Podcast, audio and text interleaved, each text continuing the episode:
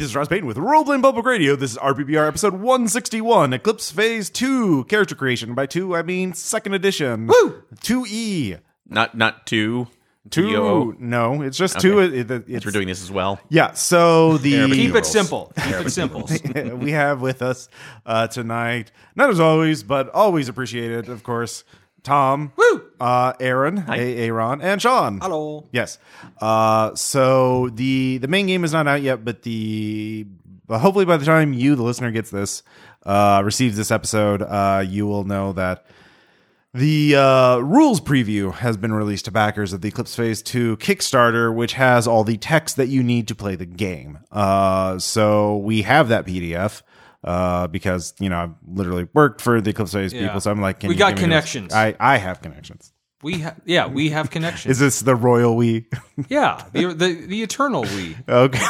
All right. Thanks. Uh, Sam. What the great RPPR Gestalt? Yes. Uh, so We I are asked for the one. rules. Um, and you know, one of the main things about second edition was going to be uh, making character creation a lot simpler because that was obviously one of the biggest complaints of the first edition.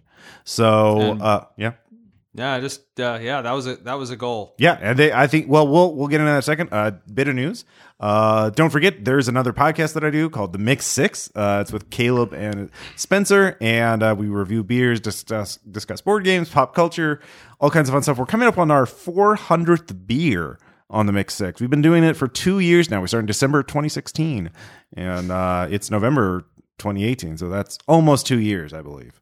That's a lot of beer. It is a lot of beer. Uh, so whoopity doo. Uh, so be sure to check that out. Back the kicks or not the Kickstarter, the Patreon for the Mix Six for bonus episodes, all kinds of great content. I recently did an episode where I got to play Vaporwave for Caleb and Spencer, and Did, did they Oh, actually shit. survive? uh, they did. They were really angry because I actually, you know, edited in the music, and I don't normally add sound effects to it because that's not my. Real. It's it's great. Um, also, they didn't know what a coelacanth was. I mean, that's another episode. What? How how can you not know? Exactly. Thank you, Tom. Thank you. They, somebody never read highlights as a kid. Yeah, exactly. exactly. Thank you, Sean. I'm glad to get some support here about that. They, Caleb and Spencer were just so. I just yeah. they, they were Un- just uninformed. They were so uninformed and so pr- and just so resistant. Be like, yeah, no, they couldn't. Just, yep, we didn't know what a coelacanth was, but that was a, a flaw uh, uh, in our education, and A noble creature. and I've rectified it. But are they grateful? No. Hey, it is a noble creature. Yeah, and of course they're not going to listen to this, so I can shit talk them all the way. No, no, no. You should listen to the Mix Six podcast. It's a great podcast. But also know that they You don't realize that we see each other on a re- weekly basis, so they'll find out one way or the other. Oh, so you're gonna you're gonna sell me out? Is that it, Aaron? no, no, I'm just they, snitches saying. get stitches, Aaron. in what context? You know. All right. You know. Uh, so, anyways, I have a lot of fun on the Mix Six, um, and you should take a listen to it. Uh, so, um, but yeah, Eclipse Phase Two, uh, the rules are out. Uh, we have the PDF, and we wanted to go over uh, character creation. We're gonna kind of take a look at it. Um, and so, you know, uh, Aaron, Tom, and I are veterans of the the first edition, but Sean here is a new to it. I- I, played like a pre-gen in that one uh, rehash you did, and then we also did a acrimony. Yeah, the preview uh, second edition game. So it's, it's all been like pre-gens and quick slap together things. Yeah. So um I figured if we made characters, we could get a good look at the system and see how it works and see what we thought about it. And uh so we spent around you know some time looking over the PDF and we all made characters create uh, together. And so uh let's just go uh, first around the table and sort of briefly introduce who you made and not getting into any specifics because then I mean the new we'll, we'll go over each of the 10 steps. There's a 10 step process now. So uh first uh Tom introduce your character. Uh, I think I, I came up with. I made the character uh, Tolliver. Tolliver, okay. He is a uh, infiltrator, uh, not uh, assassin. He mainly he sneaks in and is a hacker. He's kind of a data thief, Okay. All right. uh, data thief and regular thief. But you know he's doesn't believe he actually has no fighting skills, and uh, so and he's he's all about getting like if he's seen and has to fight, he something went wrong. Yeah. All right. And uh, also, I had he's not he wasn't born in Uplift, but I said, but he found that the neo uh, he has a, he's in a neo octomorph Okay. because uh, he's find that's actually really facilitates sneak Sure. infiltration. Sure. Um, did you take that uh trait that lets you sleeve into things more easily? I did. Yeah. All right. Uh, So, yeah, that he's- tracks. Yeah, it's uh. so yeah, he's actually you know he's a uh, infiltrator, free, All right. a freelance infiltrator. Oh well, well, well, well, let's uh, before we get Yeah. into the nitty let's go, go around. All right, uh, Aaron. Um, uh, as per tradition, going uh, going back all the way back to No Evil, Yeah. uh, Cyrock is our that mascot for this, so there was no reason not to bring him back in there. Uh, of course, his background is InfoLife as an artificial generalized intelligence. InfoLife uh, went ahead and went the techie route uh, part of the career. So, uh, but we're putting a more of a general focus on actual engineering and crafting this time around. So, when we get into the skills, I'll discuss that a little bit Yeah, yeah. further.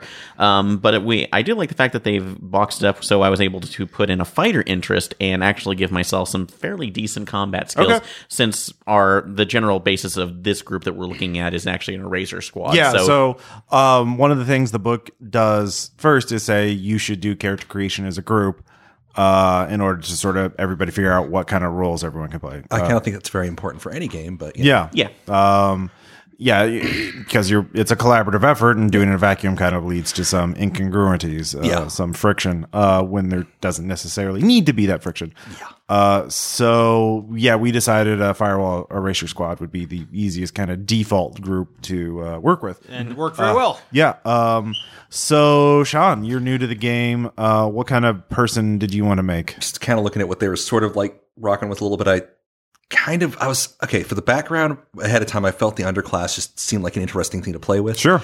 Uh, and then I was bouncing between a few ideas, but I settled on an enforcer, a former under, underworld enforcer. And then for interest, I went with a forensic specialist. He's somebody that used to make people uh, disappear. Yeah. Or co- he was a cover up artist for triads or whatever. So the idea would be that's who he was. A cleaner. Like he calls himself an anti detective. uh, Yeah, yeah. for, for like so if he had a nickname, makes some kind of play on Sam Spade, maybe I don't know. Mm-hmm. Uh, faction, obviously he's a criminal. Well, Oh, okay. sorry. Do you Yeah, want to worry about that or just Well, just just basic? give us a brief introduction. We'll get into the nitty Okay. gritty in a little So bit. basically, he he can be a good upfront fighter, but he's also pretty good with forensics. Yeah, we're not even. We didn't even really make a full on erasure squad. We made just kind of a fi- standard firewall team because uh, we have a more variety of skills. Because um, yeah, so let um, I made Bartleby uh, 2.0. um, and obviously Lost Generation, and so I got to look at the Psy stuff, which I will get into in a bit.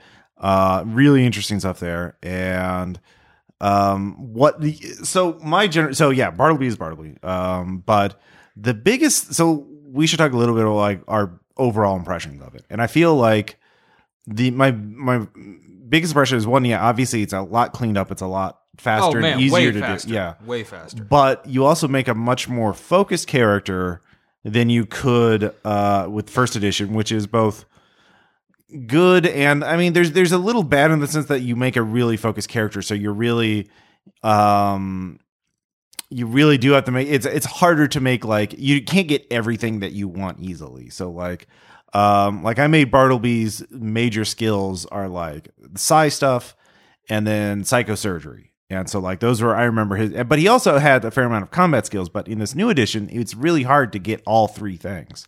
Yeah. Um, so like you really have to choose whether you want to be competent in one or two fields or sort of generalized in like three or four areas. Because I mean, in Eclipse Phase, you have like engineering stuff, fixing, building things, scientists, you know, researching, analyzing, uh, learning things, understanding things, uh, investigators picking up clues and interpreting them. Um, you know, frontline fighter, me smashy guy. Um, you know, there's there then there's the Psi, and then there's uh, drone operators, and there's just pure info life hackers.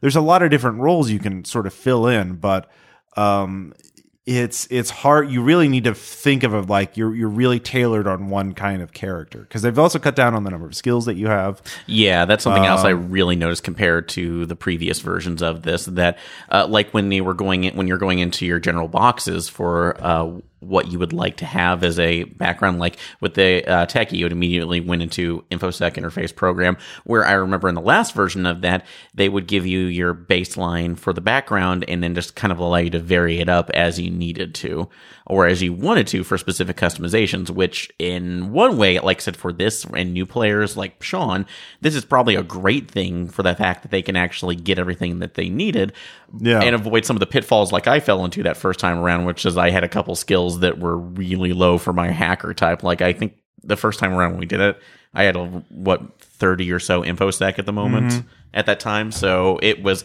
so that is nicer too. But at the same time, you're right. There are other skill sets that might make it more unique, but aren't as applicable, or you can't be as masterful as that as you wanted to be. Um, yeah, because uh, for example, um, one of the biggest things I noticed was that uh, in first edition you had multiple weapon skills, uh, kinetic weapons, beam weapons, spray weapons, um, And think all those are just missile under- launcher. Yeah, now it's just all guns. It's one skill for guns. So they decrunched it. Yeah, they decrunched it. Um, like there's just one page, one sidebar that lists all the re- relevant major scales. This is obviously um, getting rid of, and they also um, they had in the first edition several scales that were like something, and then you fill in the blank. Like Yeah. and now that's all just knowledge. No, you know, craft beers or no mind hacks or you know knowledge of this or knowledge of that. Um, so they yeah they really consolidated things. Um, so but you don't have as nearly many free skill points to play around. In fact, you you technically don't have any. Um, the major thing and you know is you have twenty points of customization points. Um, Oh shit, was it twenty or ten? uh, 20. Yeah. Note that later. Oh, my character got a lot better all of a sudden. Yeah, Hey. do this. uh, so like, but that only if you spent all of those for skill points, that would only give you hundred skill points because it's five to one. And hundred skill points is that that oh you got you know you'd have to spend um quite a few points to get you you can cap at eighty points so like you're not going to be able if you uh, uh, if you want to have unusual skills if you want to be a scientist but who's also really good at guns like you have to spend a lot uh, and to be good in combat you kind of not only have to have a weapon skill you also have to have fray Yeah. um, and so, um, but when we get into combat, there are not combat character creation. Um, there are 10 uh, steps. So let's see here.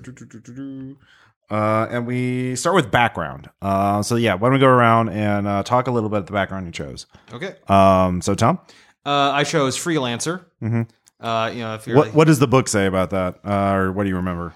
uh, not too much, just more uh, like you know, whatever I do, I don't. I work for whoever will hire me, Mm-hmm. and I figured that would work pretty well for a firewall agent. Mhm. So yeah, kind of it's kind of the uh, the mercenary that just takes jobs. Okay. Um, all right, that's pretty good. Uh, Aaron, what'd you check? Uh, went went with the techie as per the norm. So, uh, and their description on there is you make and fix things. You might be a ro- roboticist. background or- um, oh, background. Sorry. Yeah, sorry. Sorry. I was going through. I was in a Besides career. driving. I went ahead. Yeah, Uh, yeah, background. Step yeah. one. Uh, step one. So, InfoLife. So, is the AGI digital consciousness. So, Mm-hmm. being born of the system, and as obviously is not as a seed AI, seed AI because those tend to destroy things. So, Yeah, you can't be a seed AI, a playable seed AI in the game. It might, Uh, it, might, it might unbalance things a little bit. Uh, seed AIs are self-improving AIs, which so that's the Skynet thing. those are the ones that became the Titans. So, So Some of them did, yeah. yeah. Some of them became Prometheans, which no, wait, no, Prometheans are just a urban legend. Shut up! Stop asking about Prometheans. Uh, Those anyway, are words. yeah, that's how I think I understood some of them. yeah, What's Prometheus? yeah, yeah. Uh, so Sean, what'd you pick? I, I, I did un- uh, underclass, just kind of the I come from the streets, the low underbelly of some fucking space station. I don't know. Or Mars? Could be yes, the seedy underbelly of Mars. Is it still red? Uh, yeah, they are terraforming it. Uh, it's not going great. Uh, but the Mars is the biggest, uh, has them is the most populated planet in the solar system. Um, it has it's the only one with cities with like tens of millions of People. I come from the deep red. Yeah.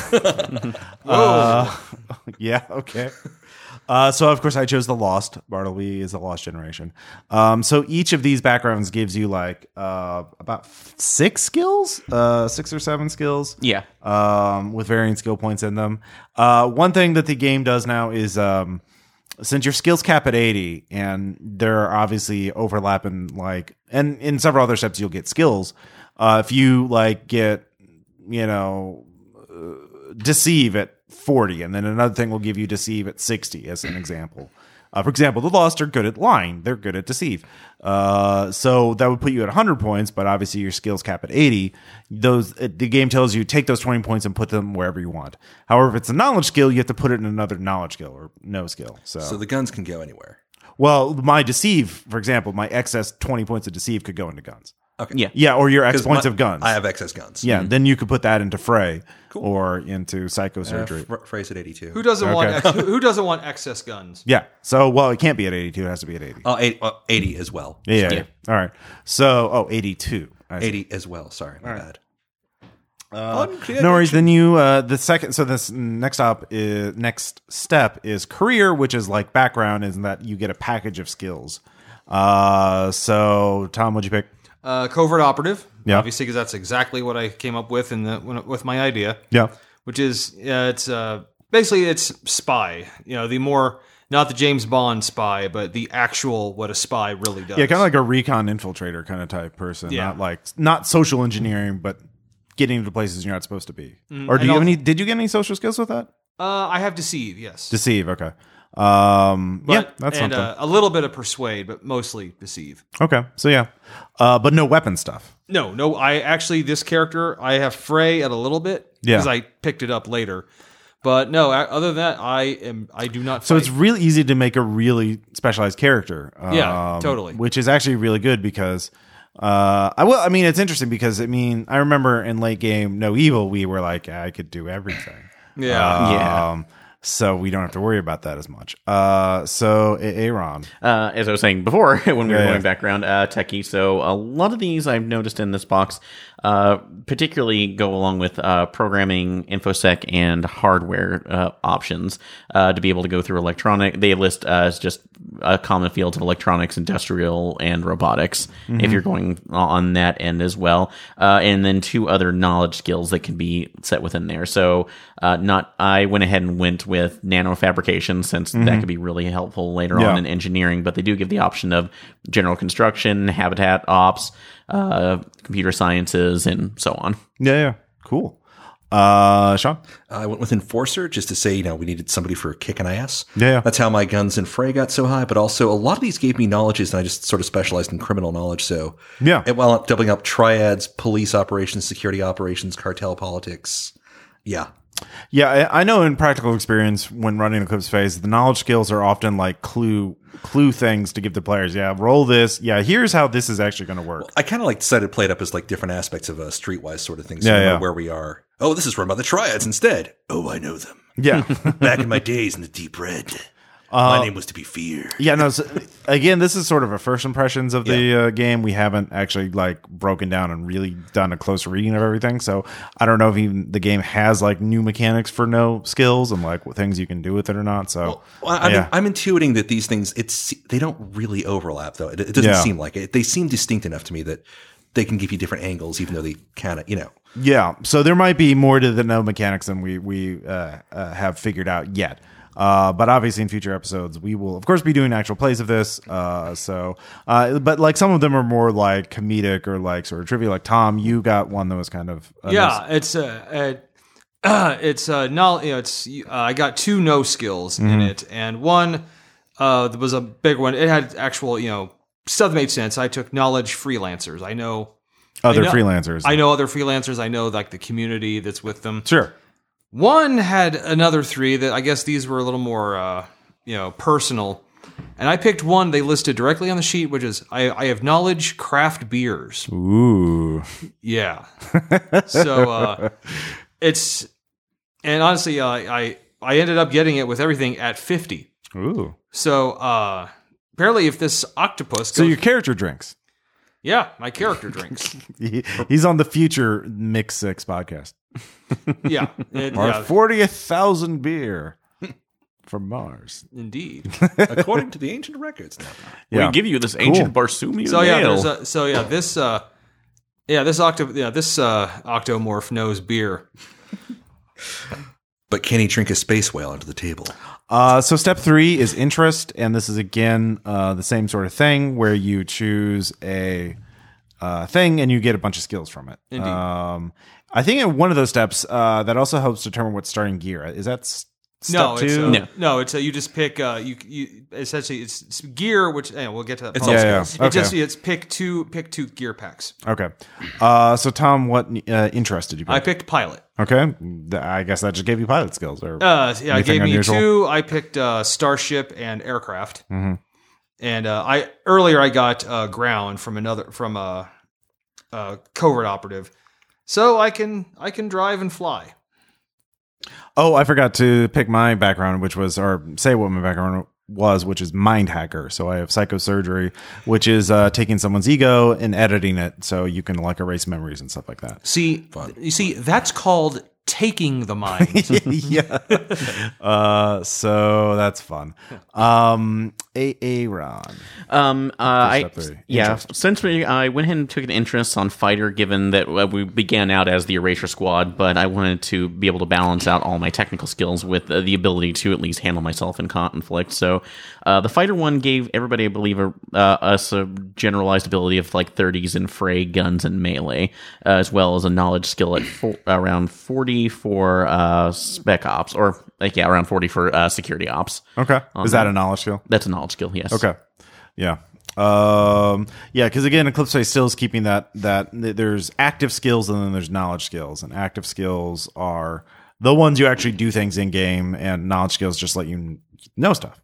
Weirdly enough, uh, so And knowing is half the battle. it is, but the other half is actually doing it. So. That's it. Yeah, you, have to, you, have to- you actually have to actually do shit. yeah, you have to actually do shit. Um, so, uh, Sean, Uh, yeah, again, I went with the forensic specialist because looking at the enforcer part, I thought being able to we're erasers, so that might also extend to cover ups. And I got kind of like the idea for a while. Say he's kind of a cleaner uh, or anti detective. It gave him like forensics, uh, medical me- medicine forensics, research, boosted perceive, and knowledge physiology, so we can figure out what mangled the person when we're hunting down whatever it is. Uh, I thought it was kind of a cool idea. Yeah, no, it's definitely. I mean, like uh, the first edition of Eclipse Phase did have equipment that supported that. Like uh, one of the items which I mentioned to you uh, before we recorded was the DNA shave grenade, which would explode and fill it with like DNA from thousands of people or whatever. And so like you couldn't tell who was in the area and who hadn't been in the area because there's so much chat shave from that. Um, so I chose async. Uh, which is their term for psychic. Um, and obviously, so my psi skill is really high, uh, maxed out, and uh, better at deceiving people and perceiving things. Weirdly enough, so I'm really good at lying. Um, like it's important because uh, the whole thing about the lost being, you know, crazy people that uh, are hunted down. Uh, so that's the whole thing. Uh, let's see here. So step four is faction. Uh, faction's pretty interesting because it's relatively minor in terms of impact on your character. It's more of a role playing thing. At least that's how I'm perceiving it right now. Because you choose your starting faction as, um, and then you get a knowledge skill of 30 based on that faction, and then you get you choose a motivation related to that faction. Motivations are how you regain um well not just mock any some of your pool points because there that's a big thing now in eclipse phase 2 is that there's not just moxie there's flex and vigor and insight and all these and moxie uh that let you re-roll rolls. So you have a lot more opportunities to do that so I will say it's kind of surprising to me, just that, uh, especially with the general. Just I like that they give the general descriptors, but uh, yeah, as storytelling wise, unless they do this later, where I haven't read it in the rules yet, um, it didn't seem like there's as much a focus on the storytelling element of these. It's just like this is what they are, this is what they do. well these are short summaries i mean we all like the three of us know because from no evil what all these factions Exactly, so, too. That's why I'm just kind of at um, least initially yeah. surprised. So, but- yeah, I mean, the, for character creation, they're not going to get too much in the lore because that's the rest of the book. Um, so, Tom, what faction did you choose for your guy? Uh, I chose uh, criminal. Criminal. Yeah, that just made sense. Yeah, yeah, no, that does. Um, I went ahead and went with the Argonauts again. So uh, they are uh, for Sean. These are the guys who will stand up on the precipice of uh, morph rights and being able to expand knowledge and tech up with that. John. I did criminal because I was looking at the character and where he came from. So Yeah, yeah. the deep red. You keep saying that. It's just It will be a thing. all right. That's fair. Uh, so uh, I chose the lunar uh, because you know the lost generation comes from the moon. Uh, that's where that project was set up on, and uh, so one thing I, I was sort of it says, oh, you have uh, you have a motivation uh, sympathetic to that faction. Like, well, no, he very much hates the people on the moon because you know they persecuted him and don't like him. So He doesn't care for them. yeah, yeah. So you can. Um, it does give you some guidelines and saying you could be a new recruit. You could be. This is just. Um, you know, dissident. You could say your motivation is the opposite of those. So you know, I like that they provided that guidance. Uh, so. Uh, and then here's the interesting thing. Uh, step five is where, where we so step one through four is a little similar to the stuff we saw in Transhuman, where they had that 1.5 edition character creation where Yeah. they kind of had the life path thing. Yeah. Um, this is kind of like a simplified version of that. Uh, step five is the aptitude template. So instead of like saying you have this many points and spend them on your aptitudes, they all start at 10. Um, they just give you these templates. Uh, Which work just fine. yeah, the templates are you know key, these are kind of like the pre-rolled D and D stat blocks, you know, the balanced ones. Um, so yeah, Tom, what'd you pick? Uh, I picked Thrill Seeker. Thrill Seeker. So uh, what's that give you bonuses or like what? Uh, mainly, it's uh, reflexes and intelligence that Mm-hmm. uh, Uh, cognition. cognition. Yeah, I essentially I yeah, it's mainly for uh, you like you you're all you're all about doing crazy stunts, and that kind of seemed like something perfectly give me the stats I would need for infiltration. yeah, um, yeah. Uh, Aaron. Uh, I went with the Inquirer one uh, stats, uh, or sorry, the Inquisitor stat, I believe. No, no, it's an Inquirer. Never mind, I was reading that incorrectly. Uh, so yeah, that was heavily focusing on uh, cognition and intuition skills, uh, with and also as with uh, Savvy and Will being the uh, two higher ones on that. Uh, but I went. So I would like another couple Will right now because my characters just tend to go to insane in these games.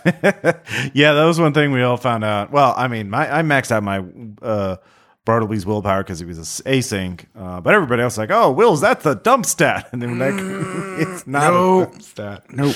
Uh, he calls it scary. It's scary. Scary fun insurgents. Uh, Sean. Uh, I did the meta thing, looked at all my skills, and went, "What's the best benefit?" And that was Thrill Seeker because most of my skills were Ref and Cog. Yeah. So I'm like, eh, the name doesn't fit right, but I'll work with it. I don't know. Criminals are pretty thrill seeking. I I would say that he's playing cat and mouse with the cops because anti-detectives from the deep red. I mean, that's play by the definitely thrill seeking. That's not. Yeah, Yeah. yeah. Uh, There are safer ways to make money. yeah. Yeah. Um, I chose Survivor because that was one of two that had uh, max will or the highest will that you could start at. The other one was Facilitator, which was more diplomatic. And obviously, Bartleby's not much of a diplomat. Um, I mean, he is going to have to be the group face probably. Probably, Uh, yeah. So which is going to be a good decision. I'll just lie to everybody. Um, So nothing changes. I'm, not, I'm actually I'm actually a pretty good liar myself too. yeah. Uh, so yeah, we could we could tag team lying. I can provoke people pretty well. Yeah. See, there we go. We don't need to persuade anybody to do anything. I've got persuaded 35, but that's Yeah. within its shit. So So yeah, uh, yeah, no, it's great. Um, but a real, and of course, it does say you can like, um, like give points back to gain additional customization points.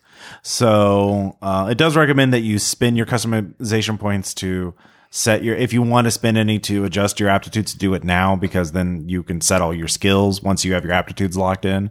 Uh, but you don't have to. Uh, but yeah, it's just your your aptitudes do modify how what your starting skills are at. So um, there is that because uh, it says your starting skills can't start above eighty. So is that eighty including aptitudes or eighty before aptitudes? uh, including. including Including, including, okay. that. Um, although there are different uh, it, there are different ego uh, traits that will allow you to exceed that in the beginning Oh, of the game, but you have to pay for that with CP, obviously. Yeah. So yeah, you have 20 points of CP, uh, which doesn't go very far. You, No, you beat no. up because it's one to one for aptitude. So obviously, you know, I'm going to be spending at least five to raise my will to at least 25. Um, and then as an async, I have to spend four. I have to spend at least two uh, for the side trait, and we'll get into that in a second. Um, but um, yeah, did any of you adjust any of your aptitudes? Like, did you like lower some to gain more CP, or did you raise some? I, I kept him as it was. kept it- I, I raised will in, to 20, so I would have that at least as a buffer. so how many did you have to spend five or ten? For Uh, sp- five on that. Okay. I bumped ref by five. I spent a little bit on extra flex. Yeah. Because Oh yeah, that's I thought that was a good idea. yeah. Flex. Uh, that's two for one. Uh, it is, Yes. yes. Yeah. And then I spent, how was the other one that I spent? I spent one for another advantage. And then I back, since I missed 10, apparently, I'm, it sounded like I should stuff that into will so I don't go fucking nutsoid or what? Yeah, it depends on the campaign, but like if you're doing a standard firewall campaign, you're gonna be fighting a lot of things that are real scary and will scare you. Oh, that's a fractal. Yeah, that's a fractal. uh, Oh, that was it. No, I spent uh, one on uh, bumping my fray up by five yeah, because that seemed like a good idea. yeah, yeah, yeah. I don't want to Um, get shot. That's bad. Let's see. Then you figure out your step six is figuring out your total skills, like where everything is. That's adding in your aptitudes based on your skill bonuses. And then if you get over 80 to take the uh, excess and put it into other skills, keeping that active slash no um, divide, and obviously you don't have to do that. Um, for yeah, so we didn't get too far in the nitty gritty because we didn't have the character sheets official. We're doing this in scratch paper, but yeah, that's just work, and I'm sure someone's going to come up with an online generator or an Excel sheet. Or, Oh, it'll happen. But actually, yeah, I'll yeah, say- a Google spreadsheet or something. I don't know if it'd be necessary with this one. I mean, at least to figure out, like, you know, pick this, this, this, you're done. Like to do in 5 mm-hmm. minutes instead of 30 minutes Yeah. would be nice. But it's still better than it was before. oh, yeah, yeah, yeah, for sure. 'Cause before it was more hours. Yeah, uh, before you had a thousand CP points and you spent everything uh, on. C- Granted, there was a good character generator that actually came out for that at outside of one of the spreadsheets, but that then that just reduced it down. and to you just spend like minute four or five, three hundred on skills and another two hundred on other sk- on no knowledge skills. Much Yeah. crunch. yeah, I think there was oh, a- Sean's about to pop. Ah, coffee. Step seven is really interesting. Your languages, every character just starts with two, and then if your cog plus int are a certain level, you get bonus languages, Mm-hmm. and then you just know them. It's just a binary, you know them or not. And then it says if you're in a mesh active area, you can basically space Google Translate in real time. Yeah. Um, That's so, got to be fun. yeah, so you only have to make it if you're in an isolated area. Honestly, I think that even for the future, I think if you're at Space Google translating, there should be a margin for error. Like everyone, you just roll that as a general as a randomized effect. Well, that's if you crit fail on a social check. Exactly. That person was actually speaking a language you don't speak, and Google Translate. Space Google. and Google Translate just tells you fuck if it's I Space know. Google, yeah. Yeah. Um, Spoogle. No, it's no, it's Google Plex. Uh, reputation, you just put, you have 100 points to put in between factions. It recommends doing a 60 40 split, split between two factions. Um, we haven't got, I haven't really looked into the, the exact mechanics for that now, but um, yeah, so that seems pretty simple. Pretty straightforward. Uh, and then we get to step 10. This is the real, this is the one where we're going to probably spend most of the time on. I mean, or at least in terms of your act, uh, creating characters, which is spending those 20 customization points or Yeah. whatever you have left after you raise aptitudes. Um, so yeah, let's just go around. Uh, uh, Tom, what'd you spend your CP Uh, on? nearly most, almost all of them on skills. Oh yeah. I made, I bumped a lot of skills up. Um, uh, and I gave, I gave myself uh the obviously the uh trait that lets me. What is that called? Uh, I think it's I think it's More familiarity. more familiarity. Okay. Cool. and uh, then yeah, mostly is I, I think I get I gave myself skills and I a couple of traits. I forget You didn't write them down. I forgot to write them down. Yeah, Okay. um, all right. Well, uh, if you can look at your phone and figure that out, we can get back to you. Um, Aaron, what'd you figure? What'd you spend your points on? Uh, I primarily went with uh, first up. Uh, the CP was going towards will upgrading the will, um, Mm-hmm. and a couple other positive ego traits. I went ahead and gave a more familiarity with uh, synth morph, since I'll pretty much get sit there. So what is more for? Oh, so it's not for all morphs. You have to pick which. Yeah, the one that I found it says that you have to make a choice of which kind of category. Which um, Oh yeah, I chose I, I- chose biomorph obviously. So, uh, although I wonder if there, it looks since we have pods, obviously that Yeah, might be there's another section. biomorphs, pod Pods. morphs, and synth morphs. Yep, so I you have to choose which category. Yeah, and and it seems like this one you might be able to take multiple times, I guess, if you Okay. decide to do Sure. it. Uh, I didn't see any particular rule against it. Um, I went ahead and put uh, took another one that you might be interested in, which is resolve, and Mm-hmm. that's leveled, so uh, I can actually take that. Uh, that's going to give me a plus ten to any of my will rolls going in now. Uh, Is that is that? I thought that was called stalwart. Uh, I saw that as resolve. I could be wrong. Uh, yeah. If you look that up, if you can look that up, there is one called stalwart. I think that that that was on Fierce. If you can look, yeah, maybe. Yeah, here it is. Actually, positive ego traits. Do, do, do, do, do. Um, Yeah. If I was seeing that. Um, Uh, resolve. Uh, yes. So that's plus five per level to will checks. So- uh, okay, so stalwart gives you plus ten against fear checks. yeah. So that would So be that was a more here. specialized thing. Okay. Yeah. So this is just a generalized one Okay. as well. Um, and uh, I went ahead and put a couple ones. I went ahead and put danger sense in there because that's always and that's always Sure. a good one to have just in case. Uh, and on on the absolute necessity that we'll actually need it, uh, common sense, which will allow you to ask one your GM for advice once per session. So Yeah. oh I, yeah. By the way, I figured out where I, those other points went. Yeah. Yeah. I gave myself more flex. Okay. Yeah, that's that's a good idea. Um, so Sean, what about you? Would you spend your? Uh, Uh, I think, yeah, I bumped my ref by five. Uh, bumped, I bumped a skill by five just to make sure I'm not going to get shot. Uh, bought more of flex and uh, then I've got that extra ten points that I guess I can race back later. Yeah. figure out what the fuck I'm doing. All right. Uh, so did you, you didn't spend much time looking at the positive traits or anything? I, I glanced over briefly, but again, there there were like certain stat things that made sort of sense, and I wasn't sure what the better choices were. But when I hit the ten points that I thought I had for some reason, I just went, okay, I guess I'll just figure it out. um, yeah, I know. I did take one uh, ego trait, uh, which is a, well, I took two ego traits. One is psi. I took psi level Obviously, two. yeah. um, because that's required for the my character concept. Um, and then uh, dominant strain, uh, which means uh, it's available only to asyncs, and it gives them a resistance bonus against other exsurgent virus uh, infections. means like That's a good thing to take. yeah, yeah. So it's basically like my my strain of the the Watts MacLeod virus is like, no, you get the fuck out. This is my host. no, no, get it. So yeah, My host gave me a VHS. apparently uh, in my brain, In my brain. Uh, so uh, yeah, and um. Yeah, so yeah, psi psi stuff is really cool. Um, I spent obviously a lot of points on that. Um, but yeah, like that's the thing with Bartleby. I, I couldn't give him the gun skills that was really in the previous concept. He's really good at hacking mines and sighing stuff, but he's not so good at shooting people. So like you have to make a more focused character. Because even with like ten points, that would only give me you know like fifty points to put in between two skills. So I would not be you yeah, know, and also and how to organize your stack collection. Uh, yeah, exactly. So this is kind of a reboot remake uh, of Bartleby, not the uh, the Bartleby we we know and love from No Evil and Duality. Uh, so um, Changes had to be made in the production. changes did have to be made. So like the thing is uh, about psi, they've greatly expanded the rules for it now, um, and it's it's a lot better. So they're really a lot more interesting to take now um, because in the previous edition there were only a few psi sleight psi sleights that were worth taking. There were a lot of really eh ones, uh, but now there's a lot of really cool ones. Um, and I've ba- and I've only skimmed this. I haven't like fully given deep readings. I haven't Well- fully min maxed. Well, like, what's one of the newer ones that you feel would be really worthwhile playing with? Um. Well, one is illusion. You can literally put illusions in people's heads. You can Okay. make, yeah. That's so kind of actually a callback to uh, Neuromancer. yeah, There was a character who directly did that. So. yeah. So also, uh, they reworked the mechanics so that all si- there's two categories. Level one uh, psi traits or psi sleights are passive, always on things that only benefit you. They're basically modifiers. So like you can get one, and they all cost one CP each. All psi sleights cost one CP each. So once you have that, you can get one that gives you plus uh, ten to all wheel checks for just one CP point. That's nice. Um, and then you can get one that gives you this kind of bonus. There's one that gets enhanced creativity, plus 10 to all th- tasks that involve creativity.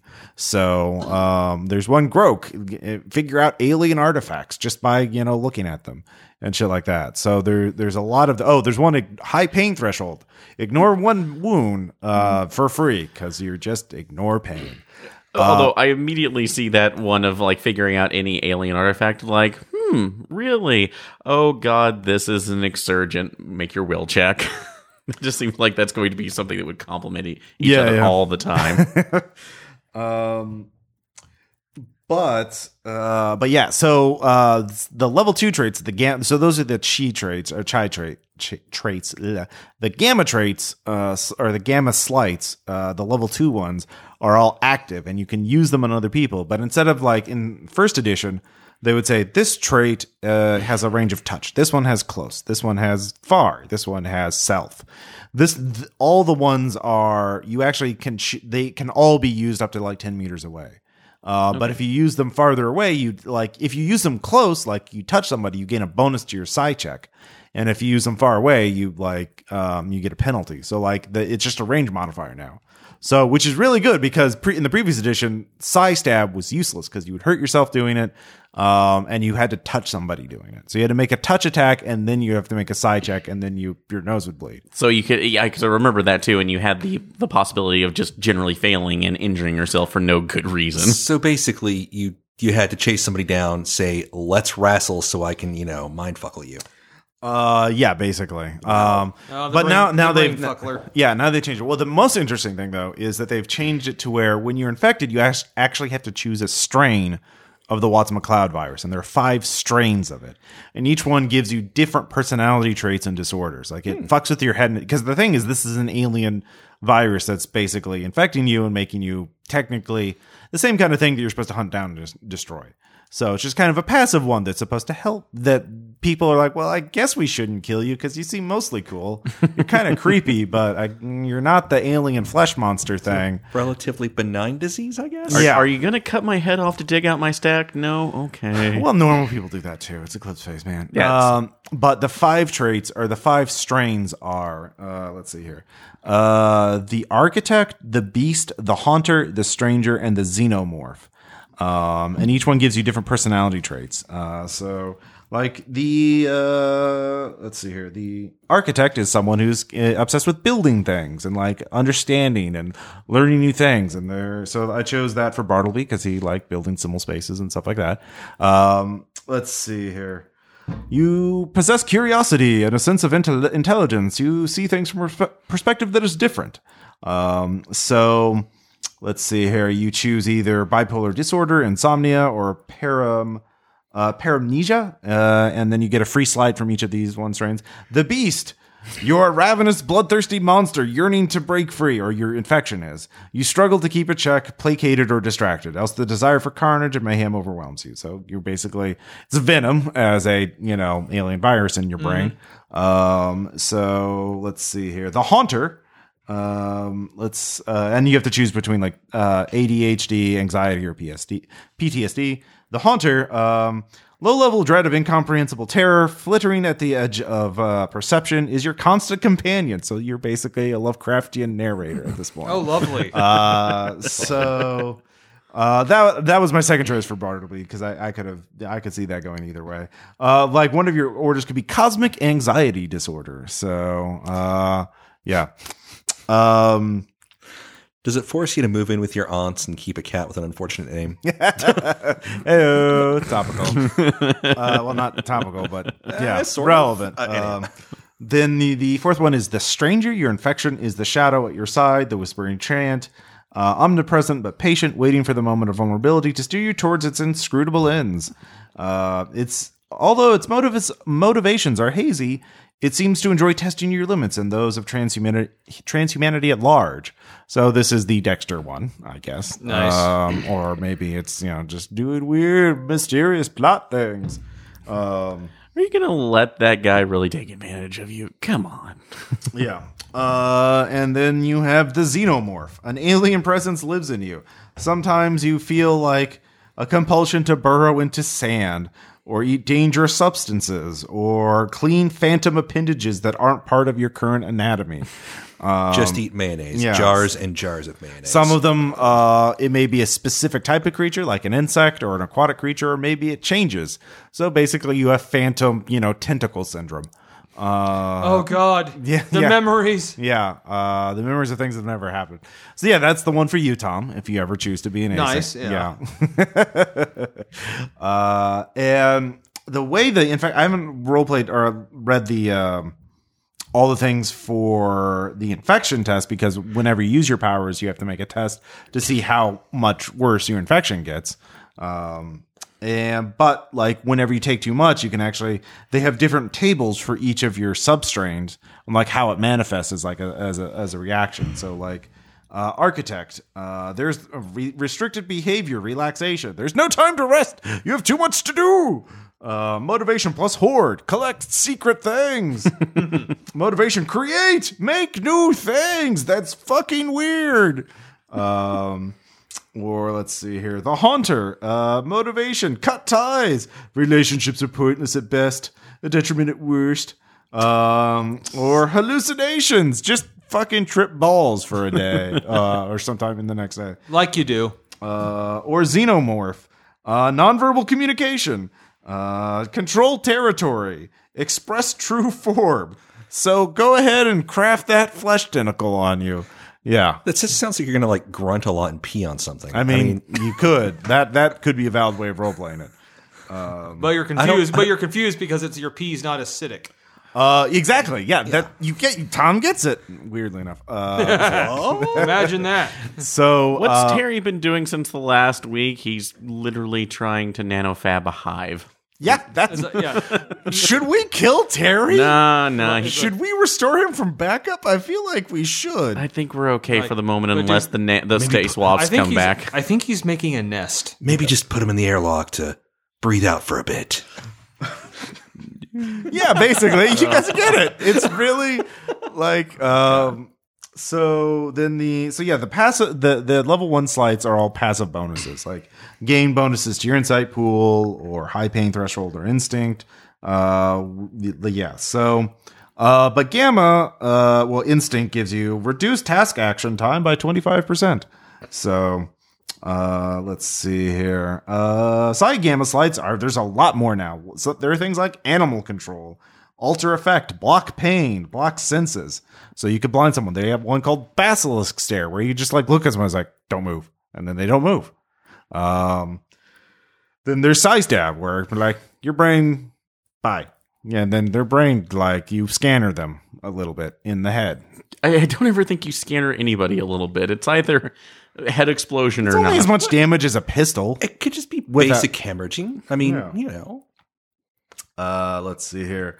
Um, you can mimic people's skills. You can harden people against insurgent infections. You can actually take someone's like "Meh, meh, meh, meh." now you have you have neural hardening. You're you you've been hardened against that stuff. So good job.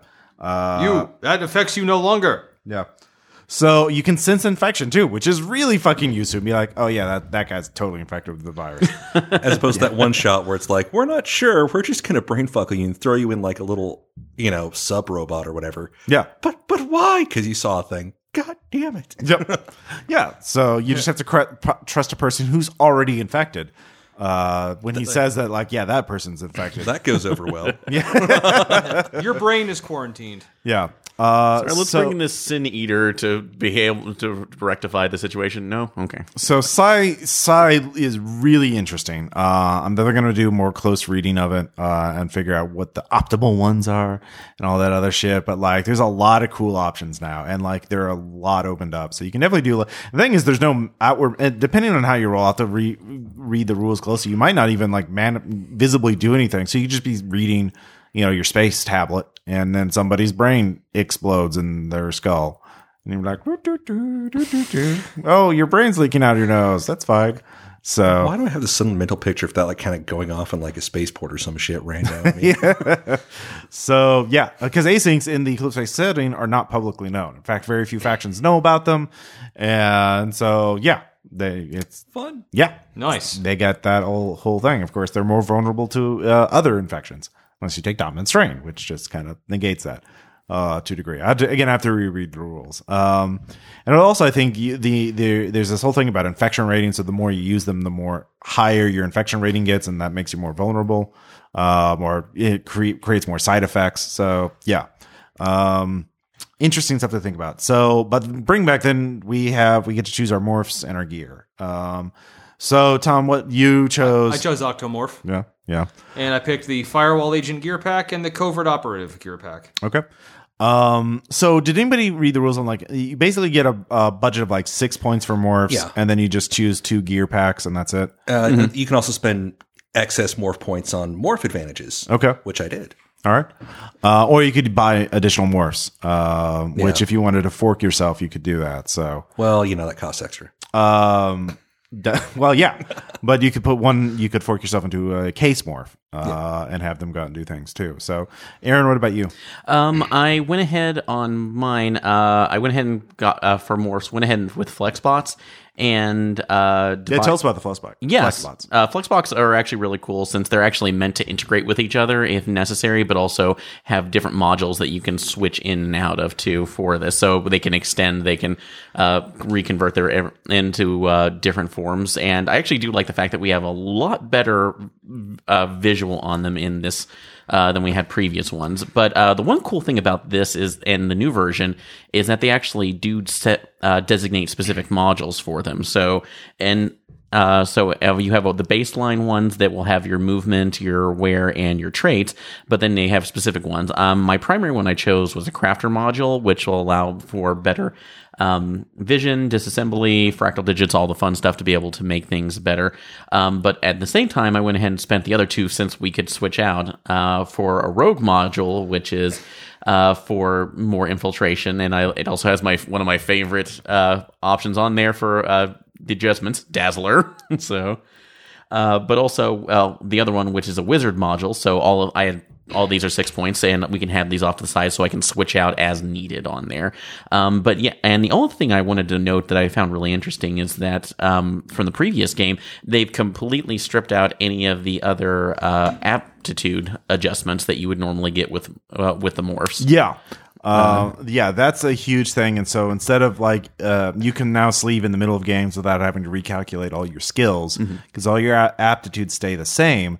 Uh, what changes it are your pools of um, like insight, vigor, uh, Moxie and, mo- and- and moxie. And Uh, the flex too as well. So, flex changes. I thought that stayed for your character. uh, well, it says flex on zero here, so I'm not. Yeah. uh, the- I- Uh, you can actually get a bonus like mine gave me a flex bonus. yeah, oh, okay, so some of them give you a flex bonus. All right. Yeah, but I didn't see any other of the Moxie on there. But yeah, this is actually really cool with this time around because that was one of the big. As much as I loved it, it's one of the biggest um, impediments when we were playing it first. Like, okay, we're in a new morph. We have to create up this huge new character sheet just to rearrange all of our information. Yeah, because all the skills have changed by like five points, and you know, And certain. that's, a, and that's a freaking lot. yeah, yeah. So dumb question about the modular units because I did eyeball that at first, but it just didn't feel right. Yeah. and it felt more a little, a little bit over my depth, um, or under my depth. Anyhow, um, I was looking at it, but so eh, eh, for a second it sounded like you may have implied eh, you probably didn't. Uh, is it just like your modular, so you just redo your casings and whatnot? Add yeah. this thing,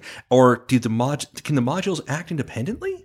Uh, no, the modules cannot act independently. Basically, this one just said that you can actually you're uh, more far more multi-purpose than any of the other synth bots because a lot of the other synth morphs that you'll find in here um, are very specialized. So or they're generic. Like uh, one of the ones, uh, steel morphs, which was uh, they changed that one up a little bit too because at in it, yeah. original the original one I remember steel morphs was supposed to be more humanoid looking, so you could pass as a biomorph and if necessary. But um, especially since in the baseline of the of the game, uh, synth uh, that's like synthmorph and rights or infomorph uh, info life rights are still a huge thing, especially since you know Titans are a big thing and we don't like AGIs if necessary. Um, but yeah, this one was just more multi-purpose that you can uh, either do a lot more function things, get into smaller spaces without having to um, sacrifice uh, what that mobility for specialization. The essence of the question was, yeah. So it's it's a module. You disconnect one bit, put a new bit on. Well, no, this is going literally switching out for a completely new one. So that's where the modules in this case are coming through. That Is it you, when I, when I, when I, I thought Yeah. module was just like think of the moment where you step back into like a chamber, it takes off certain limbs, puts other limbs on that'll fit. no, no. In this one, it would literally be a whole new body, but this one is more specialized to something. So Okay. Yeah. So now I'm thinking about it. Like I chose the Futura morph because that's what I usually would do with Bartleby. Because back in the first edition, would give me a, it was one of the only morphs that would give a bonus to Will, and I needed all the Will I could get because you know psi stuff. Um, but now that it just it's pool points, I might actually I, I actually it opens up a lot of options because maybe it's not as necessary to have that. Uh, so yeah, that's something to think about. So, yeah. Um, what'd you choose, uh, Sean? Uh, I was keeping it basic, so I had six points. I looked around, I looked over the different options. yeah. Briefly looked at the Fury, but then it's like, oh, by the way, you're super aggressive and super cooperative. You're going to cooperate and be aggressive as fuck. And I'm like, no. so I saw the security pod and thought, the background's interesting. It's not a very popular module model until recently. Uh, it was depopularized because apparently Titans pos- like use them frequently for security robots. Yeah, like during the fall in the in the fiction uh, in the fall, um, there were tons of security pods and like they got infected and would like massacre people. So thinking about somebody who was working for the underworld and wouldn't give two flying fucks down in the deep red. Um, it will be a thing, damn it. I do not think it means You've already made it it a thing. Like, Yeah. So, uh, you know, I figured it's an unpopular model. Who cares? And uh, it's five points, and it looks like it's got some pretty good stat lines. So, Yeah. And then I had one point left over, and it turns out Resolve is also available as a uh, morph uh, advantage. Yeah. So I was eyeballing that, thinking that seems helpful. My will status complete shit. No. Um. Yeah, I didn't even bother to choose uh, gear because again, I was just looking at that. Oh, yeah. Um, oh and the gear, yeah, uh, firewall agent and investigation. Because if I'm that, that's the same equipment that helps you find things, will probably also allow you to sort of cover things up, not directly, but you know what I mean. Like if you're able to find out, find where everything is, you know what to do to cover it. yeah. Yeah. Miss a spot. Mm-hmm. So. Um, yeah, yeah. Also, so the main thing that I, well, one of the main things I've gotten from this is that, like in the previous edition, because you had like a thousand point budget and you could customize it however you want, there's a lot of waste. Like it really rewarded people who had deep knowledge of the system to really fine tune things and really like opt min max and optimize the fuck out of things. And you can't really do that as much anymore because you just don't have as many like you don't have that level of finesse and granular control over your character.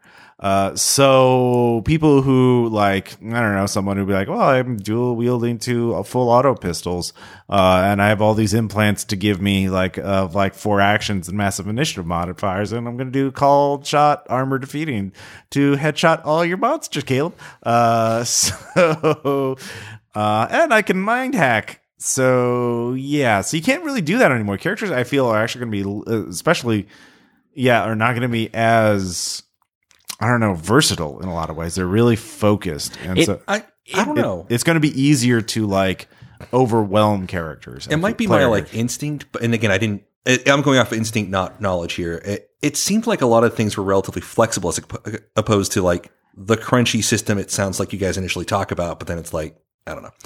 The knowledges seem like they can cut both ways. Uh, Yeah. Different certain skills are a lot more. Well, another another way is it was relatively cheap in the first edition to uh, get a suit of armor and then put enough. You could get armor mods on things and get enough armor mods to basically make your character have like walk around with twenty or thirty points of armor. Um, and so And this does seem a lot more restricted in that case. yeah, yeah, you're not going to be able to make a guy with like dual wielding SMGs with like thirty point thirty two points of armor. but I know that's fun for some people. But Yeah. if you're jumping into a game and you know you're like, I, I picked some stats. I like the idea of this character. And you're sitting next to, I have studied the book for five years. I know every single little in and out of this, and my character can fuck you up across the galaxy. Like, uh, what? What game Yeah, are we yeah. playing? Uh, Yeah, yeah, yeah. No, I'm saying yeah. So for certain, uh, for a certain percentage of the player base, yeah, that's going to be a detriment. But I think it's overall. But like for me, coming from first to second edition, I'm, I'm I realize I can't be quite as aggressive. I don't know. There's going to be like a period of where I'm going to be feeling things out because also characters have more points to like undo bad rolls and shit. So, but also characters just don't have as many tools available to them at any given time. Like you're not you're not going to be able to buy like a huge like I'm going to have a, a servant robot and he's going to have a sled of shit and he's going to just carry around like a nano fabricator, all these nano swarms. And I, uh, yeah, I have a personal nano detector on me, a guardian swarm active at all times. I uh, have two disassembler swarms that are pre-programmed to attack anyone. Uh, blah blah blah blah blah that I can use as free action. Like there are, it's like third ed in terms of like ways you could make a fucking death machine. Let me tell you, but It is uh, true. It is true. Um, and I, but ultimately, that comes up with a catch twenty two. That do you put more general? uh, Do you put make it more generalized so it's wider appeal that people can get the, into this easier or the story more easily? Yeah. Or do you allow the crunch to remain for those people who can utilize it effectively and make an interesting game, but it becomes more niche? I think. Yeah, yeah. I, I, I, I, don't get me wrong. I think this is a massive step in the right direction. I'm just, I'm, I'm, I guess it's more of a warning to first ed players is like drop some of your simulations. You're not going to have like a, a page of uh, implants and items and weapons, which is the previous edition.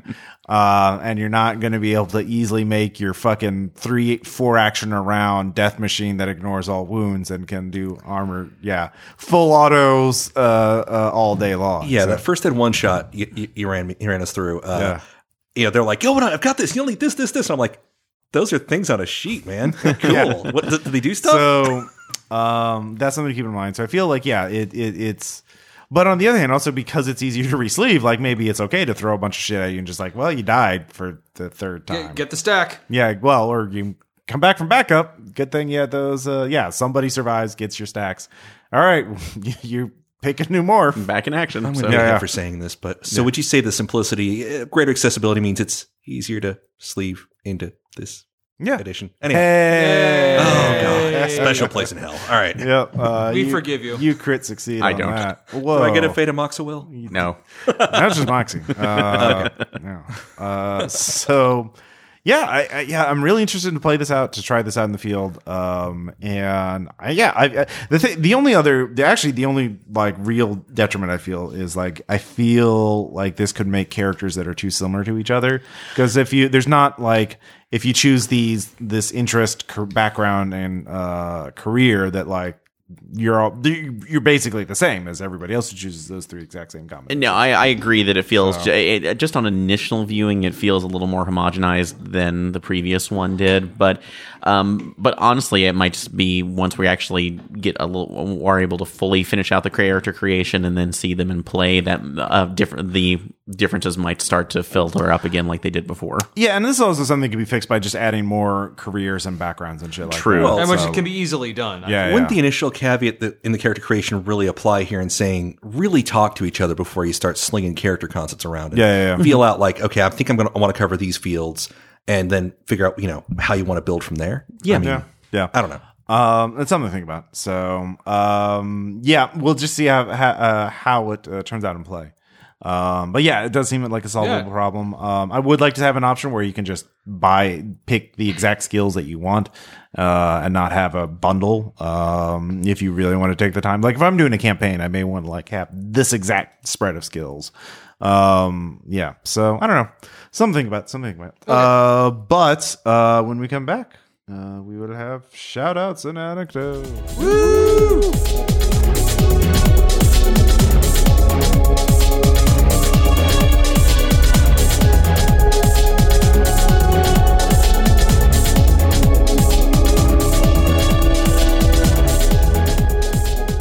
And we're back after some probably synthwave or something, something high techy sounding. Any Eclipse future funk this time around? Uh, no, not for Eclipse Phase. Come on. oh, I think there could be future funk in Eclipse Phase. Oh. Morph wave. Yeah, We're morph- calling it morph wave. that would be pretty cool. Um, so we got shout outs. And uh, our first shout out is a review copy. I did receive this for free. Uh, Dungeons and Dragons Art and Arcana Visual History uh, from 10 Speed Press. This is a beautiful, beautiful, very pretty book. Uh, hardcover, full color text, uh, a visual history. It is a study of Dungeons and Dragons, the game, the brand, uh, throughout the uh, years uh, through art. Uh, primarily, looks through the different art styles from the beginning of the game all the way to fifth edition. Um, there's a lot of different. Uh, yeah. So you, if you wanted to uh, get a sense of the visual style of D and D from the very beginning to uh, the very yeah to now. Uh, this is a great book to look through. And of course, it, it is it, it's primary it's heavily illustrated, but that doesn't is not to say it doesn't have text. Uh, it has little interesting tidbits of history about like various editions. It also not only like the game itself, the scenarios itself, it also is like back. It has a lot of interesting stuff from the seventies and eighties se- section of like the merchandising that came with it, like the beach towel, um, some of the ads. Oh, I see it. I just I turned to that right now. Yeah. So this, the uh, the, yeah the, the the actual dungeon level beach towel in the case you wanted to, to play out play outside in the park on a really nice day. No, you want to be the most cool guy on the beach. Like you just everyone, the, like everyone would just be like in awe of you. You're just like, sup? You I just- brought minis and Mattel. You just threw that guy. you just threw that guy with the GoBots towel off the beach. Come on, Aaron. There would be. mm. I actually had a I think you're really. I still have Mine. I really had one. Sorry. I still have mine. There's a GoBot beach towel. I, I still have it. There was an everything beach towel. Well, this is about art and arcana. All right, let's let's not get distracted. Um, it's a great, yeah. Although speaking of that, I do like that. On the same time, we also have the Dungeons and Dragons Shrinky Dinks collector set. Them's was a big deal, man. Yeah, Why were they a big deal? Because they shrink and they dink. yeah. I mean, that's a pretty good thing. Uh, so it's a kind of book that you could read and actually get a lot of in- useful history and very interesting history about D and D. But it's also a book that you can just skim and look through and like, look, pretty pictures. Um, Artwork from has- the uh, cartoon. Yep, yeah, that the artwork from- cartoon. It also has stuff like from Dark Sun, like the the infamous or the famous Brom art. Um, you know, all in the third ad, they even have a whole thing on fourth ad. Uh, not very much though, because um, yeah, fourth poor fourth ad. Uh, and then yeah, they have some comics in the back of like showing the Tomb of Horror. Um, so it's a, I mean, it like this is a great Christmas gift for your hardcore D and D. Yeah, you it, you can literally kill a person with this thing. So. It even well, has, I mean, that's not its primary attribute. no, but but it has shiny bits on the cover. it does have shiny it, bits. It, of the- it, it is. Yeah, Why?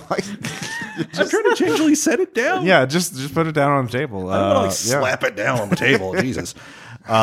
Give them an indication of how heavy it actually is. It's it's No. the average Pathfinder book size. Um, There you go. See, I would say a little bit more. it's a little heavier paper stock. I'll give you that. It's it's glossy pages. So. Yeah. um, yeah. No, it's it's a cool looking book. Um, I really like it. So I've not had time to read all of it yet, but what I have is very cool. So All right. Um. Anyways, uh, we have other shout outs. Uh, Sean, you've been watching the show. Yes, well, I, yeah, I, it, oh, off and on, yes. Uh, so uh, a while back, a show was made. I forget the actual uh, Norwegian name for it, but they recorded it both in Norwegian and in English, and it's kind of piggybacking on the you know, popularity of History Channel's uh, Vikings, which it's compar- it's comparable, but not. It's more of kind of a dark, dry comedy. It's called Norsemen, at least for the English release, which is on Yeah. Netflix currently, both seasons. Uh, I guess the way to put it is if Vikings is the yes, we're totally historically inaccurate, but still doing a you know death metal album cover slash side of a van kind of approach, you know, badass. arr. Uh, Norsemen is more of like uh, supposed to be more indicative of uh, the current attitude of people living in that area.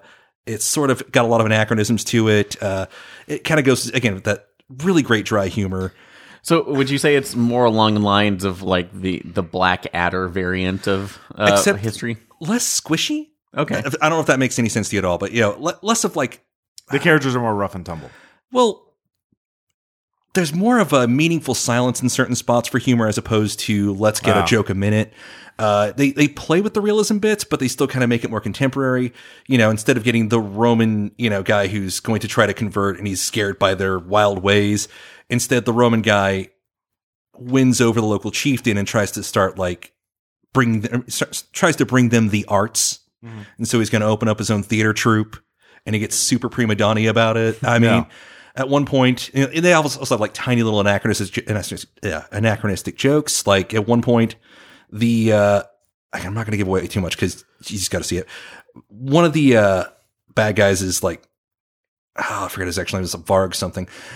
His sidekick at some point gets impatient, looks at his wrist, looks no, looks over.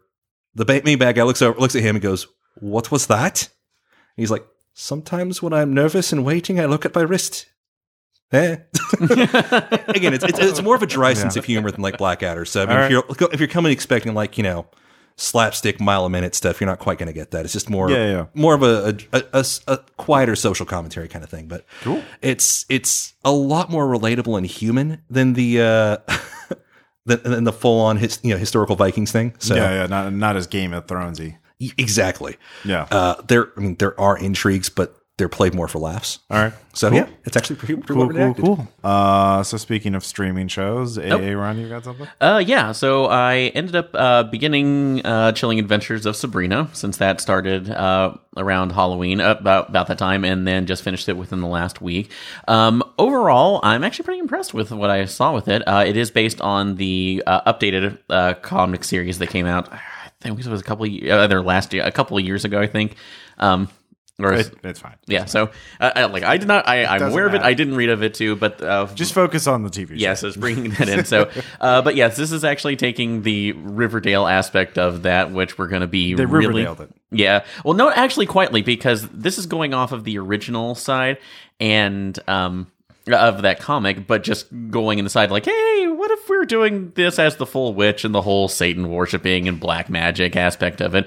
And I really ended up liking a majority of all the characters too. That they made the town feel like this is just sort of this can be anywhere, any place in the town. So, um, or any time as necessary. Uh, all the characters are really well done. Uh, my two favorites and that ended up being the uh, actresses who played the ants. Uh, cannot remember their names now, only just for the fact that um, one who plays Aunt Zelda, she is the one who played Eowyn in Lord of the Rings, and uh, the one who played Aunt Hilda, she was in sh- the blonde haired woman in Shaun of the Dead, one of the friends who got eaten at the very yeah. end. So, um, uh, but otherwise, no, it's, I thought they did a really interesting job of kind of putting the dynamic of like, hey, do I go towards like the all that's like the uh, the stable but evil side of my family or I guess the uh, it's like the freedom worshiping side of it or stay with my friends. Um, and they did a really good job of also integrating the friends characters into it and not just kind of sidelining them saying like well you're here to watch all my interesting things as well. Yeah, Uh, one uh, one side of note just because I you know when I was a teenager I ended up uh, when, I, uh, when middle school I did end up watching some of the uh, Sabrina show when I was on uh, because my mom watched that. And uh, Salem only talks a little bit in this one, and the cat cannot interact with the main actress because she is severely allergic. so, but otherwise, again, I like the liked it overall. And if you're mining it for like spooky general stories, it's a good, uh, good for the most part. It only had a couple like slightly tone deaf issues every once in a while, but Okay. Uh, so I, I I might as well mention a Netflix show. Um, so Castlevania season two. Oh, yeah. uh, is out. Uh, it's super good. You should all watch it. It's the best video game adaptation ever. Uh, uh of a of, you know, of a video game into a narrative form. I mean, it's not a movie because it's you know over four hours because you know it's But, Serious. but honestly, compared Yeah. to that, uh, like the other movies, it was given room to breathe and to actually do something Yeah. with itself, though. Uh, the Warren, you got that Warren Ellis story and dialogue, which is great, and uh, great art, great fight scenes.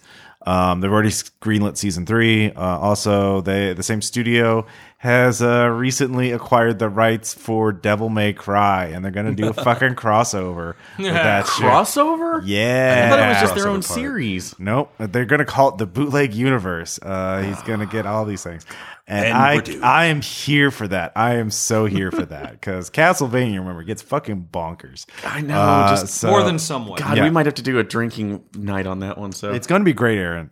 Well, no, I like it would be entertaining. I do, but I just I just want that guy as soon as Devil May Cry to get out to get uh, my actually uh, next shout out, which is uh, Bayonetta. Uh, Bayonetta one is out on Steam. It's been out for a while and it was on sale, so I got it. it's on the Switch too. So Uh, yeah, it's on the Switch, um, and it's a fun game. If you like, it's a Devil May Cry st- kind of hyper stylized third person, uh, you know, brawler. Um, Bayonetta is a witch with guns with infinite bullets, and the story is fucking ridiculous. But she's very stylish, um, and she's fighting hordes of angels that have really interesting character designs because they have like weird, creepy faces and they're Well, weird. they're supposed to be closer to the actual uh, Yeah. descriptions of angels. Yeah, and they explode, and she gets their halos used as currency to buy weapons from a demon in a bar. Um, so, and her Oh, hair cool. turns into giant demons to uh, perform executions of her, the bosses. I'd also like to point out too, since it's even I know it's already common knowledge, but most of the guns are literally in high heels on. yeah, she on. does have two pistols on her, the back of her high heels on her ankles that she shoots with her kicks, Mm-hmm. and she also ha- wear. She, so she has four. It's interesting. It's a fun game. Um, so yeah, uh, Tom. And uh, yeah, mine's also a Netflix show and uh, also pretty well known, uh, but not on a slightly different kind of you know genre. The Great British Bake Off, Yeah, which was is one of those shows I didn't know I needed until I saw it, yeah, and it's uh, because it's just so nice. It's a competition. Yeah. First of all, it's a comp. It's obviously it's a baking competition, but there's no money at stake. yeah, N- the you know the cont- the winner doesn't receive anything, just a cake pan. You know, if it says you know like winner for this season Great British Bake Off, and that's it. yeah. But like the whole competition, even like the most acidic you know criticism of their baking is all delivered just into like utterly kind-hearted constructive criticism. Mhm. And it's you know because of with all the shit going on and you know Mhm. on the uh, airwaves and internet today, it's kind of a nice respite. Yeah, on the Mix Six, Caleb, uh, shout out to the Mix Six. Uh, Caleb Hmm. mentioned described it as visual ambient. Mm-hmm. Would you disagree with it? You would agree with that? I would agree, but it, it, it yeah, definitely it doesn't make you sleepy. It relax, just relaxes you. Well, yeah. I mean, that, yeah, But you want to see, you want to keep watching more, addictive. In other and you do actually, I, like ambient. and you do get involved. You do can't help but get involved in who's going to win. Yeah, cool. Uh, so yeah, a lot of a lot of Netflix shows. Uh, so Thank you, Netflix. yep. Please don't become an evil thing that destroys the world, which all, I suspect all tech companies are doing at some point. Netflix gains sentience. You will watch this. yeah. yeah. Titan Netflix. That could happen. As we proceed into the streaming wars, yeah, when Disney. Yeah, that's gonna really pick up next year. Disney. Oh God. and, Yeah. and DC's already done theirs. And, yeah, well, uh, yeah, that doesn't matter. well, it only matters in the case that the next the next season of Young Justice is on that, and Young Justice is a good show. It is a good show. That's not gonna make a difference. though. No. I'm sorry, Aaron. I kind of hope. Well, no, it's like I'm, that's why I'm sad it's on there. I thought it was should have That's gone. fair. You know, that's fair. where we could. Uh, so uh, sh- uh, anecdotes. Um, so I've been running Scum and Villainy, uh, uh, Blades in the Dark engine game, and um, we uh, all three people here are in that campaign. Yep. and Yep. we've been doing some shenanigans. Uh, we actually played a couple days ago, and so.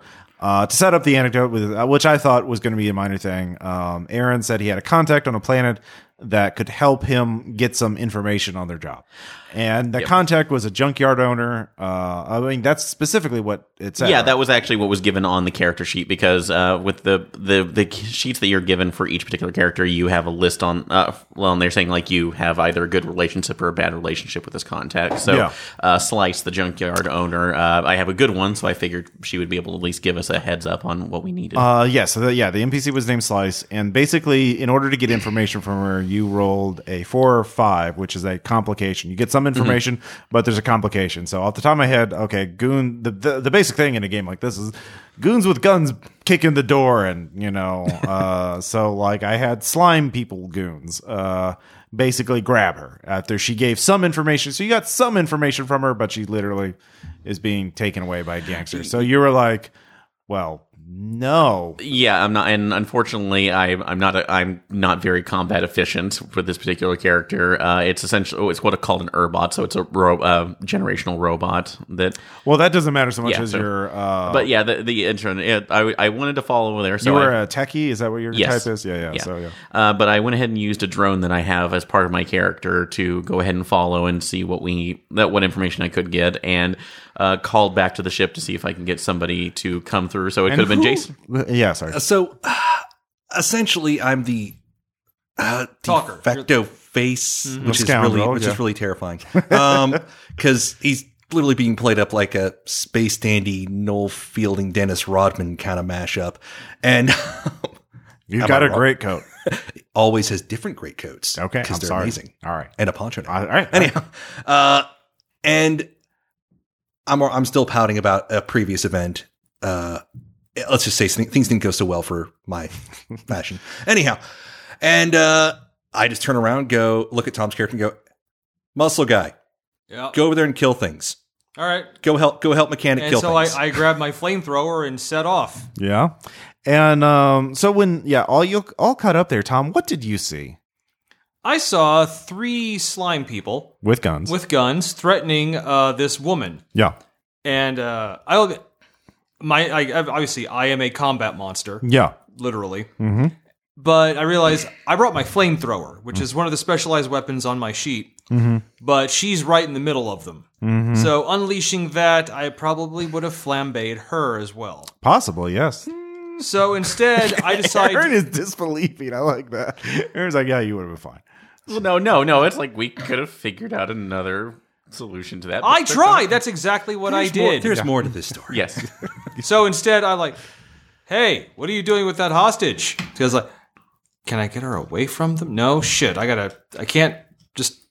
I can't hose them down with You, fu- quun- that punchable. wasn't every. You also said you didn't want to sh- hurt them. I did because it's also like I. yeah. I just. It's just a thing I decided like.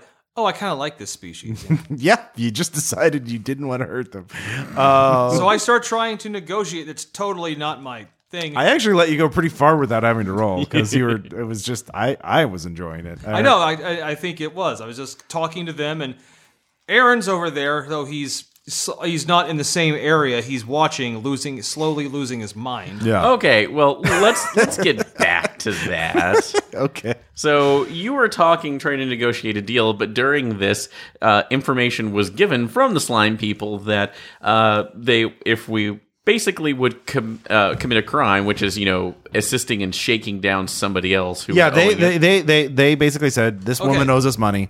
We're taking her because we're gonna, you know, uh, to help her pay off her debt uh, by basically buying her or taking her junkyard from her. Um, and that's what they were going to do. We're like, well, don't do that. Um, Because we need her right now. we need her help for right now. So give us 24 hours with her uh, to get her help, and then you know. And they said, "Well, if you want that, then you have to go collect one of our debts for us."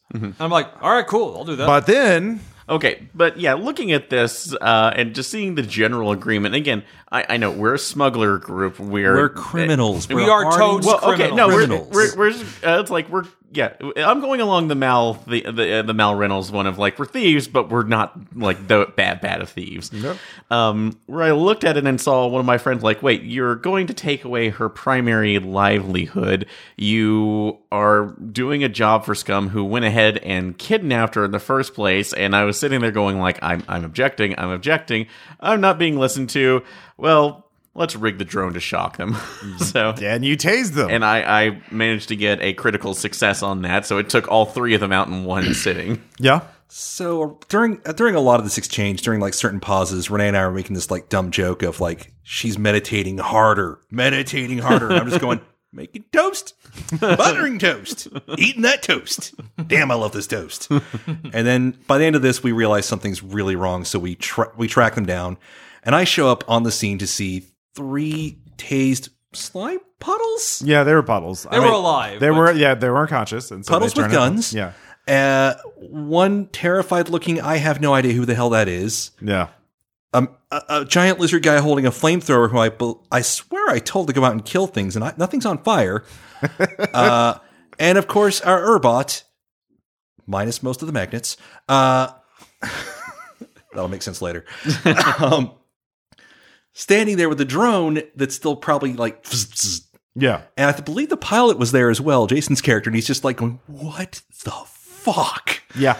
And we get a quick info dump. My character Showstopper sits there for a couple seconds, stares in disbelief, walks up, out of character. I apologize for what I'm about to do.